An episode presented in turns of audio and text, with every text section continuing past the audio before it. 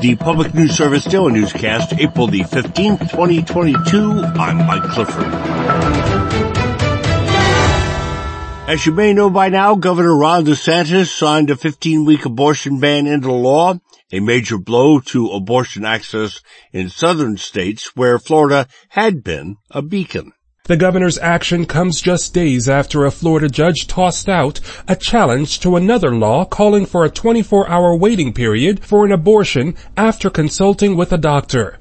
Amy Weintraub is the Reproductive Rights Program Director for the group Progress Florida. She says although the governor's signature was expected, it's a shock to the system for those entrenched in the reproductive rights movement. We are feeling especially, uh, what's the word?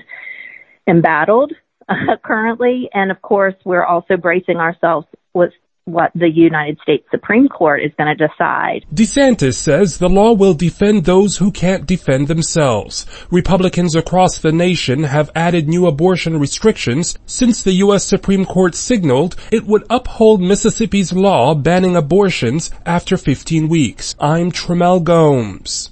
Governor Kathy Hochul's $220 billion budget signed into law this week. Clean energy advocates say it includes a strong commitment to addressing climate change in the state. The budget requires all new school bus purchases to be zero emission by 2027 and that all school buses in use be zero emission by 2035.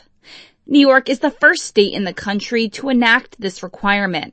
Deb Peck Kelleher of Alliance for Clean Energy New York says it's a great win, both for children and the environment. Diesel buses are one of the large causes of particulate matter pollution, and our school children now are facing significant increase in asthma. Removing just one of these sources of diesel pollution is just going to be a great public health success. The budget provides $500 million through the Environmental Bond Act to support school districts in purchasing zero emission buses and related infrastructure, including charging stations. I'm Emily Scott. And ahead of the Easter holiday, a Ukrainian Catholic bishop based in the U.S. is just back from the region Bishop Bohdan Danylo of Ukrainian Catholic Church with parishes in western Pennsylvania was at the Poland-Ukraine border for about a week.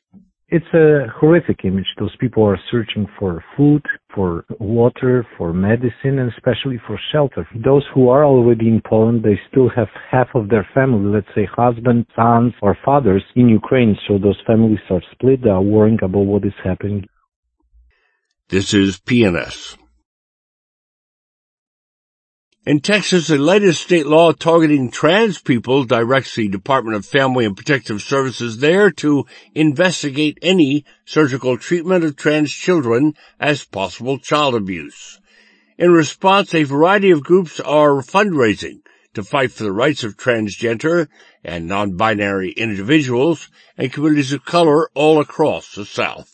One group benefiting from these investments is Sojourn, the Southern Jewish Resource Network for Gender and Sexual Diversity. Wayne Green, who has the Jewish Philanthropy Network Honeycomb, says its members are marching and donating funds. There are people both in Texas and around the country that care about the LGBTQ community and we are not going to step down and we're going to stand up collectively in every way possible. Green, who is Jewish, points out that he has experienced discrimination himself and is now helping other Jewish teens find their voices. Sojourn works with Jewish organizations on education programs, contacting legislators, and being a part of coalitions. I'm Epiphany Lachey.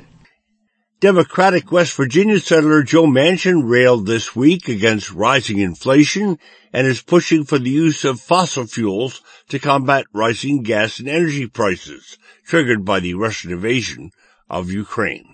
Manchin has continually opposed President Biden's $2 trillion spending package, which includes a series of actions to tackle the climate crisis. However, environmental groups say West Virginians stand to gain from investments in clean energy. Morgan King with the West Virginia Rivers Coalition says as lawmakers in Washington gear up for new negotiations on federal economic and climate policy, they should embrace climate solutions. It's economical for us. The prices of wind energy, solar energy, batteries have dropped significantly in the past 10, 12 years. And the report details this. Nadia Ramlagan reporting.